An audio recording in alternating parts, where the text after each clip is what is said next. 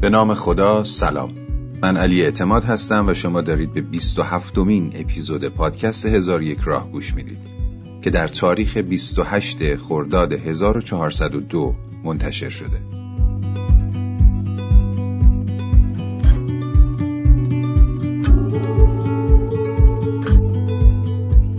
هزار یک راه پادکستیه که در هر اپیزود سعی می‌کنیم با مراجعه به محتوا و ایده اصلی یک یا چند کتاب به موضوعی بپردازیم که به جای افزایش اطلاعات و شلوغ کردن ذهن باعث افزایش آگاهی و کیفیت زندگیمون بشه.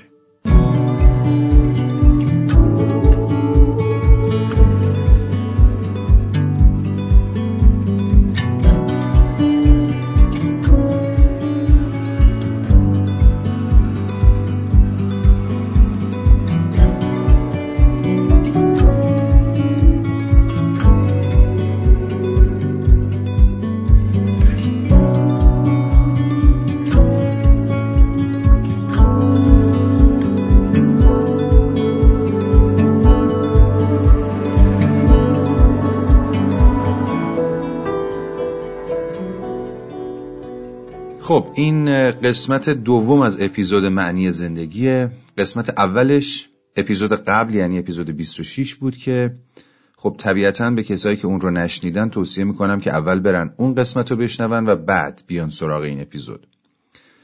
توی قسمت قبل ما در مورد این صحبت کردیم که چرا موضوع معنی زندگی رو انتخاب کردیم و چرا این موضوع به نظر ما مهمتر از هر موضوع دیگه توی مباحث توسعه فردیه.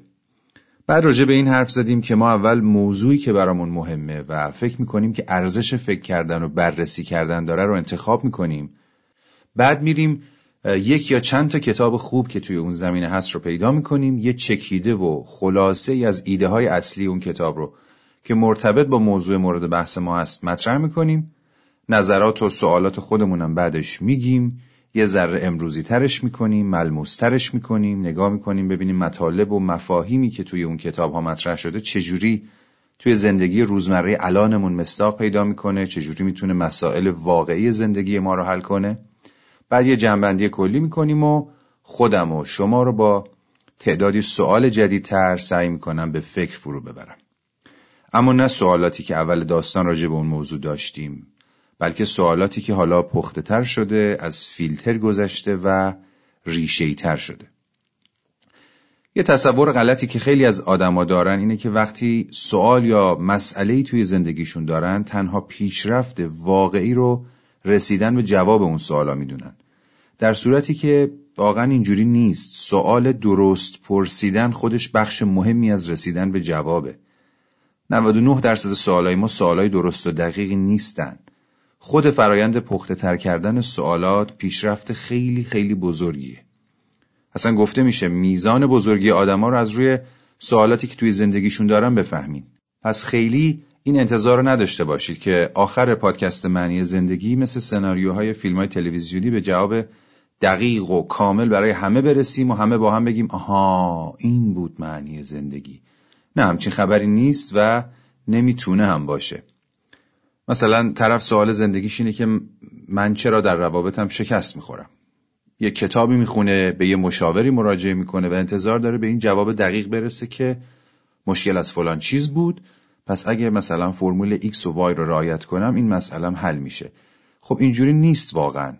دنیا اونجوری که ما فکر می‌کنیم لزوما کار نمی‌کنه. ما نیاز داریم که آگاهیمون رو و شعورمون رو در زمینه سوالات واقعی زندگیمون افزایش بدیم سوالاتمون رو پخته تر و پخته تر کنیم و کم کم به درک پاسخش نزدیکتر بشیم. خلاصه خیلی مثل کنکور نمیشه به سوالات اساسی زندگی نگاه کرد. یه نکته دیگه هم این که ما وقتی داریم ایده اصلی کتاب ها رو میگیم توی این پادکست سعی می‌کنیم به مفاهیمشون وفادار بمونیم و همون جوری که فهمیدیم نقلش کنیم. اما نیمه دوم پادکست که نظرات و سوالات خودمون رو مطرح می‌کنیم به خودمون اجازه رو میدیم که نقد کنیم سوال بپرسیم و کلنجار بریم با اون موضوعات و مفاهیمی که توی کتاب هست که تهش به یه چیزی برسیم یه چیزی برامون داشته باشه. بیاد توی زندگیمون اصطلاحا. نه اینکه فقط در حد یه مفهوم انتظایی توی ذهنمون بمونه مثل بعضی کتابهای درسی مدرسه که فقط میخوندیم و حفظ می‌کردیم و تهش هم کاربرد ویژه‌ای توی زندگیمون نداشت. تعریف جلگه و فلات یادتونه؟ مثل همونا. و شما رو هم دعوت می‌کنم که همزمان با من بهش فکر کنید و برای خودتون موضوع رو حلاجی کنید. شاید اصلا با نظرات و کامنت های منم موافق نباشید. هیچ ایرادی نداره. مهم اینه که با هم به این موضوعات مهم و کلیدی در کنار بررسی کتاب های خوب فکر کنیم. و یه چیز دیگه هم بگم این که خوندن این کتابا برام فرصت استثنایی بوده که از دریچه نگاه و فهم انسانهای بزرگ و فرهیخته دنیا رو ببینم و با یه سری مفاهیم جدید آشنا بشم. اما با این حال خودم رو اینجوری عادت دادم که هیچ وقت هیچ کسی رو هیچ کتابی رو هیچ چیزی رو قبل از اینکه واقعا بفهممش و توی زندگی به کارم بیاد و مسائلم رو حل کنه برای خودم بزرگ نکنم غیر قابل تغییر نکنم. نگم اینو فلان دانشمند گفته پس درسته. اینو فلان فیلسوف گفته. اینو توی فلان مقاله علمی اومده. بس خلاف این هرچی باشه غلطه. از علم و دانشمند و فیلسوف و مقاله و اینها نمی‌خوام برای خودم خرافات ثانویه درست کنم. هرچی می‌خواد باشه. نفهمیده نمیپذیرم. چیزی رو بزرگ نمی‌کنم. بدون دیدن نتیجه عملی و کاربردی و ملموس سعی می‌کنم بودسازی و قهرمانسازی نکنم. حتی اگه تمام جهان دارن به احترام فلان چیز ایستاده دست می‌زنن اگه هنوز نفهمیده باشم اون چیه چی کار کرده حرف حسابش چیه نمی‌تونم بپذیرم.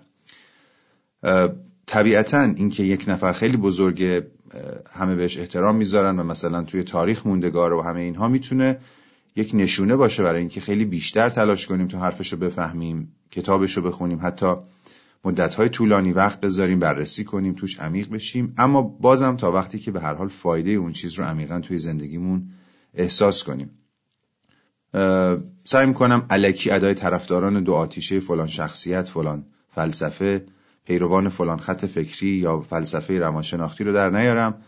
در همون حدی که شناخت دارم سعی می‌کنم هوادار یا مخالف چیزی باشم. به هر حال جهان و جهان هر کسی به اندازی فهم و شناختشه. پا رو اگه پایین تر بذاریم یا بالاتر بذاریم ممکنه که از همه چیز بی نصیب بشیم حتی همون آگاهی کوچکی که اولردی داشتیم.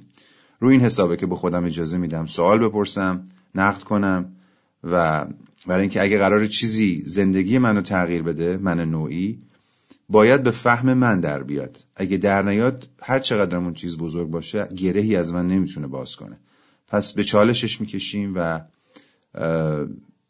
این سوالات رو مطرح می‌کنیم وگرنه من کی باشم که بخوام کتاب ها یا مطالب رو ارزش گذاری کنم که این خوبه یا اون بده اصلا همچین چیزی نیست.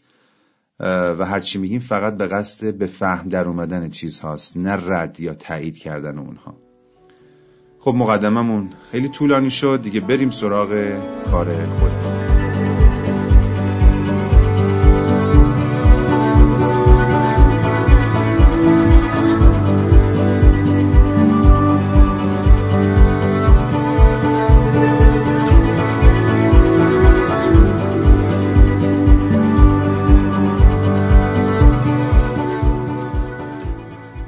ما سه تا کتاب خوب رو که حول معنی زندگی بودن انتخاب کردیم و توی اپیزود قبل یکیشون رو با هم بررسی کردیم. کتاب درباره معنی زندگی از ویلدورانت.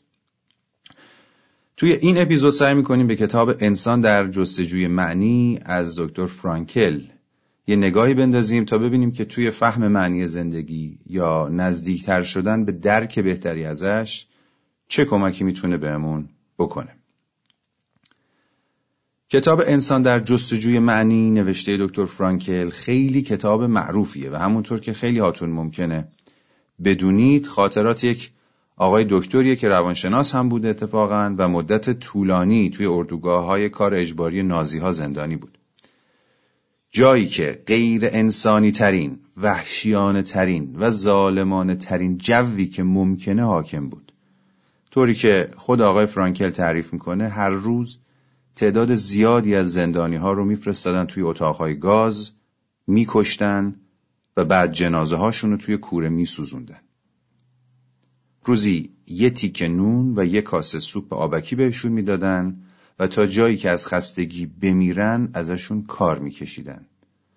یعنی یا باید یه جوری زنده میموندی و از کله صبح تا شب توی دمای منفی 15 منفی 20 بیگاری میکشیدن ازت یا خسته می‌شدی و خودت میمردی؟ که تعریف می‌کرد می‌گفت خیلی توی مسیر از زندان به سمت محل کار اردوگاه همینجوری یهو میافتادن زمین میمردن.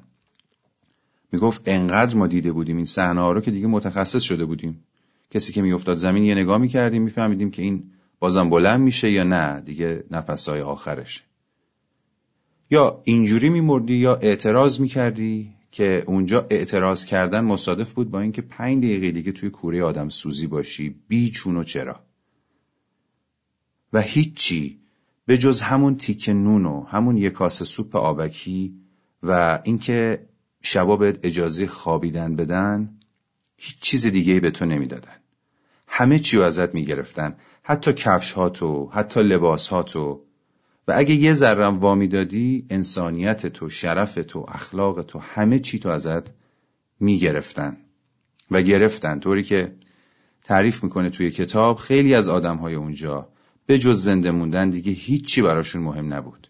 و از وحشی ترین حیوان ها هم رویشون درنده تر شده بود و حتی حاضر بودن برای نصف کف دست نون ده تا از دوستای زندانی خودشون هم بکشن. هر چیزی به نام محبت و انسانیت و شرف و رفاقت و لوتیگری و مرام و هر نوع فضیلتی که فکرشو بکنید توی اون شرایط حاکم به اردوگاه خیلی مسخره به نظر می رسید طبق توصیف خود آقای فرانکل. و به کلی از قلب و ذهن خیلی پاک شده بود این حرفا. و فرانکل می گفت این از همه چیز توی اردوگاه ترسناکتر بود. اینکه آدمها چشماشون به کلی از اون فروغ انسانیت خالی شده بود. یه تیکه پوست بودن که روی اسکلت کشیده بودن و اینا با یک خوی درنده حرکت می‌کردن و می‌گفت هیچ کس حتی توی دورترین نقاط تخیلش هم تصور نمی‌کرد که روزی ممکنه به همچین سرنوشتی دچار بشه. و متاسفانه شده بودن تعداد زیادی آدم. و در کمال حیرت داشتن خودشونو توی اون محیط هر روز و هر روز می‌دیدن و روزها رو سپری می‌کردن. فرانکل می‌گفت حالا اگه کسی از ما در مورد مفهوم و حقیقت اون جمله داستایوفسکی بپرسه که می‌گفت آدمیزاد موجودی است که می‌تواند به همه چیز خوب بگیرد میگیم بله درسته. ولی نپرسید چطوری؟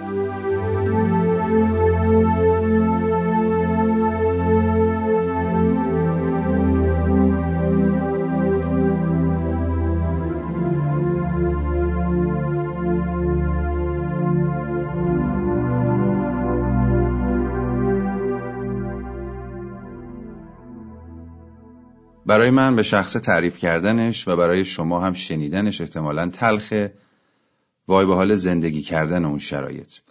خیلی نمی‌خوام خاطرتون رو مکدر کنم با توصیف بیشتر شرایط اردوگاه. فقط اینو بدونید که تاریکتر و وحشتناکتر بود از هر چیزی که بتونید فکرشو بکنید. دکتر فرانکل کل اعضای خانوادهش اونجا کشتن. خودش وحشتناکترین اتفاقا و تجربه ها و شکنجه ها رو از سر گذروند.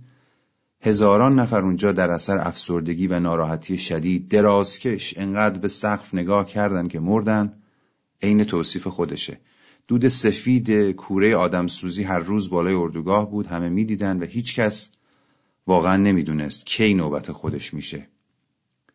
و روزها مثل سنباده زبر به پوست تن زندانی ها میسابید و میگذشت تا اینکه نهایتاً بعضی هاشون با پایان جنگ جهانی و شکست آلمان از اونجا نجات پیدا کردن و دکتر فرانکل هم یکی از اونها. ایشون که روانشناس هم بود بعدها پایگزار لوگوتراپی یا حالا همون معنا درمانی توی روانشناسی شد و معتقد بود که هر انسانی برای ادامه زندگی نیاز به یک معنا داره. خصوصا توی شرایط سختی که توی اردوگاه تجربهش کرده بود می‌گفت فقط کسایی از اون اردوگاه تونستن جون سالم به در ببرن و زنده بمونن و اون شرایط رو تحمل کنن که یک معنای محکمی برای زندگی داشتن. اونایی که همچین معنی خاصی نداشتن همونایی بودن که خوی درنده پیدا کرده بودن انسانیت رو با جاش کرده بودن و یه روزی همونجوری خیره به سقف یا توی اتاق گاز زندگیشون تموم می‌شد. فکر کنید توی شرایطی که هیچ چیزی به عنوان دلخوشی و زندگی وجود نداشت فرانکل توی خیالاتش دائما با همسرش حرف می‌زد باهاش می‌رفت خرید برمیگشت توی خونه با هم غذا درست می‌کردن میخوردن و دائما این تصاویر رو توی ذهنش میساخت و مرور می‌کرد و از هر فرصتی که پیدا می‌کرد برای بستن چشماش و خیال پردازی استفاده می‌کرد. و خودشو با این دلخوشی مشغول می‌کرد که شب موقع گرفتن سوپ خدا کنه که مثلا آشپز حواسش پرت باشه و یه ذره ملاقش بیشتر بره ته قابلمه تا به جای آب خالی چهار تا نخود با خودش بیاره بالا. یه کف دست نون که بهشون می‌دادن و یک جا نمی‌خورد. میذاشت توی جیبش و توی طول روز لقمه لقمه ازش می‌کند و می‌خورد تا از این مزه نون زیر زبونش بتونه برای خودش یه دلخوشی و یک معنی بسازه. حالا نونی که اونجا میدن حالا چی هست اصلا؟ نمیگذشتن روزا. سعی می‌کرد به بقیه تا جایی که بدن نحیف و مریضش اجازه می‌داد کمک کنه تصمیم گرفته بود تحت هیچ شرایطی این یک تصمیم اساسی بود که خودش توی کتاب میگه گرفته بود که تحت هیچ شرایطی شرافت و انسانیتش رو نفروشه و مثل بقیه نشه. یه چند تا تیکه هم یه جای پیدا کرده بود و شبام یواشکی فکرها و مشاهدات خودش رو مینوشت و دائما تصور می‌کرد که یه روزی اونا رو چاپ می‌کنه و به بقیه آدما منتقل می‌کنه این تجربیاتشو حتی وقتی تیفوس کل اردوگاه گرفته بود و حتی سربازه آلمانی هم مریض شده بودن چون به حال دکتر بود دیگه. می‌رفت توی درمانگاه و آمپول اینا می‌زد و بهشون کمک می‌کرد. و یه فرصت کوچیکی که براش پیش میومد می‌رفت بیرون درمانگاه یه گوشه وای میستاد چشاشو میبست و دوباره غرق خیالات خودش می‌شد تنها چیزی که نتونسته بودن ازش بگیرن فرانکل میگه ما برای هر لحظه از زندگیمون به معنایی نیاز داریم. این معنی هم فرد به فرد، موقعیت به موقعیت و زمان به زمان متفاوته. یه چیز عمومی و ثابت هم نیست که مثلا بگیم معنی زندگی این است.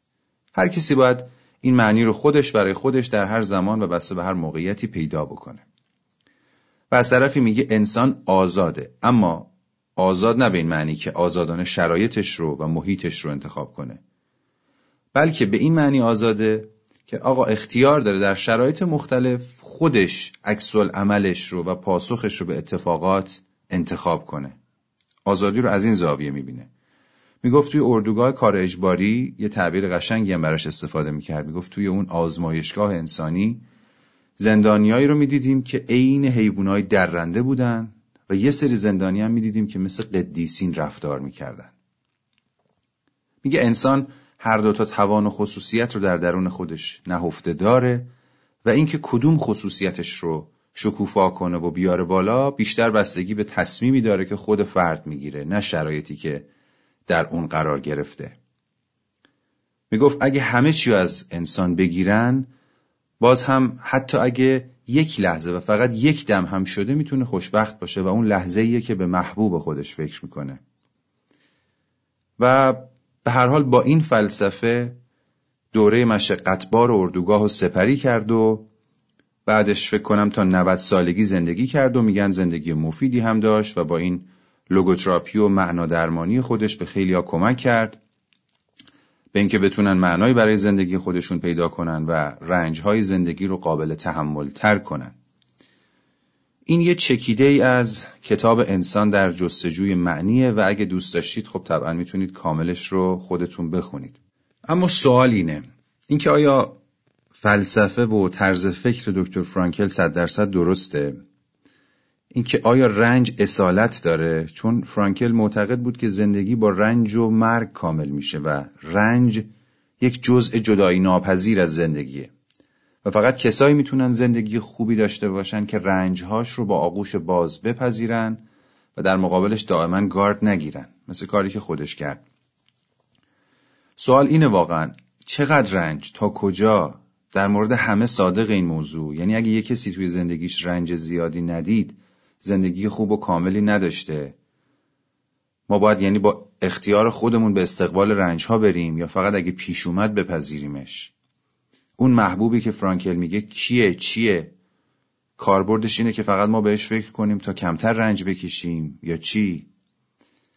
یه چیزی که واضحه اینه که اگه فلسفی فرانکل صرفا در مورد تحمل رنج و جون به در بردن از شرایط خیلی سخت زندگیه خب حداقل در مورد خودش که صد درصد جواب داده. چون تونسته بود از یکی از مهلکترین موقعیت هایی که انسان می‌تونه توش قرار بگیره جون سالم به در ببره و سپری کنه اون زمانو چیزی که خیلی ها نتونستن. خب دمش گرم. اما حالا که ما می‌خوایم از فلسفه آقای دکتر استفاده کنیم توی زندگی خودمون باید ببینیم چه جوری توی زندگی ما مستاق پیدا می‌کنه. غیر از این نیست دیگه. اصلا رنج چرا به وجود میاد؟ از ضعف ما ناشی میشه. احتمالا آره. اگه آدم توی زمینه های مختلف به قدر کافی قوی باشه رنج خاصی نداره روی کاغذ حداقل. واضحه که منظورمونم از قوی بودن فقط زور بازو نیست. قوی از لحاظ مالی، اجتماعی، ارتباطی، ذهنی، فکری، روحی. بعد ما داریم این همه رنج می‌کشیم به عشق یه محبوبی. اون محبوب برای ما چی کار می‌کنه؟ اگه کاری نمی‌تونه بکنه و خودش هم ضعیفه ما چرا باید براش رنج بکشیم؟ چی به اون می‌رسه؟ اگه می‌تونه پس چرا راضیه که ما رنج بکشیم؟ یعنی اولین چیزی که به ذهن می‌رسه شاید این باشه. خب کاریه که مثلا یه پدر و مادر با بچهشون می‌کنن. زمین خوردنشو می‌بینن گریه و زاریشو می‌بینن حقحقشو میشنون اما کاری نمی‌کنن. چرا؟ چون معتقدن یه بلوغی توی اون رنج ها هست برای اون بچه که براش لازمه. با اینکه جونشون هم ممکنه برای اون بچه در بره ولی چون می‌دونن یک زندگی خیلی عجیب و بزرگی پیش و روشه باید براش آماده بشه. رنج کشیدنشو می‌بینن و کاری که می‌خواد و براش نمی‌کنن. همون صحبت نیچه دیگه که می‌گفت هر چی تو رو نکشه قوی ترت می‌کنه. پس یه معادله کلی که بهش میشه فکر کرد اینه که رنج ها توی زندگی هم بستگی به این دارن که ما چقدر قدرت و اقتدار داریم و هم به این که چقدر می‌خوایم بزرگ شیم. هر چقدر قدرتت بیشتر باشه رنج ها کمتر میشن و هرچی قصدت برای بزرگ شدن در جنبه های مختلف هم کمتر باشه احتمالا بازم رنج های کمتری به نسبت سراغت میان. اما به این معنی نیست که اگه تو زندگی رو رها کنی زندگی هم تو رو ول می‌کنه. نه اون سرویست می‌کنه در هر حال. ولی اگه تو معنی زندگی تو زودتر پیدا کنی و بفهمی که برای چی باید این رنج ها رو تحمل کنی خب همه چی برات یه ذره راحت تر میشه. کلا در طول مطالعه آثار دکتر فرانکل به وفور به این جمله نیچه برمیخوریم که کسی که یک چرایی برای زندگی داره می‌تونه تقریبا با هر چگونگی کنار بیاد. معنیش واضحه دیگه. یعنی تو وقتی بدونی چرا زندگی چرا این کارهایی که در زندگی هر روز می‌کنی رو باید انجام بدی چراییش رو که بدونی دیگه چگونگیش خیلی مهم نیست. هرچی باشه باهاش کنار میای. این لوگوتراپی یا معنا درمانی دکتر فرانکل هم که ازش حرف می‌زنیم سه تا اصل داره. یک اینکه زندگی هر کسی معنایی داره.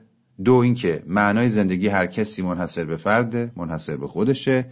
و سوم هم این که زندگی این هدف و معنا رو به تو میده ها ولی هیچ خوشبختی و شادی بهت بدهکار نیست ابدا. و رنج و در واقع جزء جدایی ناپذیر زندگی می‌دونه. خب اینا اصول بنیادی logotherapy دکتر فرانکل اصولی هم هست که من به شخصه به صورت صد درصدی نمی‌تونم باش okay باشم. چون چیزی که من از لوگوتراپی دکتر فرانکل فهمیدم اینه که به خاطر تجربیات عجیب و تلخی که خودش داشته رنج رو مبنای زندگی قرار میده و استفادهش از معنا یه جور استفاده ابزاری برای تحمل رنجای زندگی. رنج تو زندگی وجود داره. حالا در مورد دلایلش میشه حرف زد. اینکه این رنج حالا برای هر کسی به شکل خودش از کجا میاد و چرا همیشه هست. فلسفه وجودیش چیه؟ و مثلا روان درمانی اگزیستانسیال ریشه این رنج ها رو ناشی از استراب های وجودی می‌دونه و کلا یه بحث جداییه. اما آیا میشه پذیرفت که اصل زندگی رو بر رنج بذاریم و بقیه چیزها فقط بشن یک ابزار برای تحمل این رنج؟ خب چه کاریه؟ این به نظر من خودش یه ترکیب بیمعنیه. اون وقت فرق دکتر فرانکل و اون کسی که افسردگی گرفته توی اردوگاه مرد چیه؟ اینکه مثلا سی سال بیشتر زندگی کرد با رنجهای جدیدتر. اگه فقط این باشه فرقش که خب من سرنوشت اونی که توی اردوگاه مرد و ترجیح میدم. حداقل سی سال کمتر زرج کشیده. تصورم از معنای زندگی چیزیه که بله قطعا تحمل رنج های اجتناب ناپذیر رو آسون تر می‌کنه. اما کارکرد اصلیش نباید این باشه. معنای اگر هست باید سرور و شادی با خودش بیاره باید صلح و آرامش با خودش بیاره باید شور و شعف و عشق و زندگی با خودش بیاره و در خودش داشته باشه. وگرنه چه معنایی چه کشکی چه دوغی. دنبال معنا نمیگردیم که رنج ها کمتر سرویسمون کنن. ما دنبال معناییم که اون روی خوش زندگی رو پیدا کنیم روی قشنگش و روی راحتش و وگرنه چه کاریه این همه جستجو برای معنی؟ این چرایی زندگی که به قول نیچه باعث میشه ما با هر چگونگی بسازیم باید خیلی چیز خوب و شیرینی باشه. خیلی که ما با چگونگی های مختلف کنار بیایم نه؟ پس می‌خوام بگم که ما از این کتاب شاید این اصطلاحا چی میگن رهتوشه رو بتونیم برداریم که ما برای زندگیمون معنا نیاز داریم. اما شاید نه فقط معنایی که تحمل رنج ها رو برامون راحت تر کنه. یه معنایی که چنان عروسی در درون ما راه بندازه که اصلا نفهمیم رنج چیه. رنج شیرین بکشیم به یه تعبیری. به قول حافظ زیر شمشیر غمش رقص کنان باید رفت کان که شد کشته او نیک سرانجام افتاد.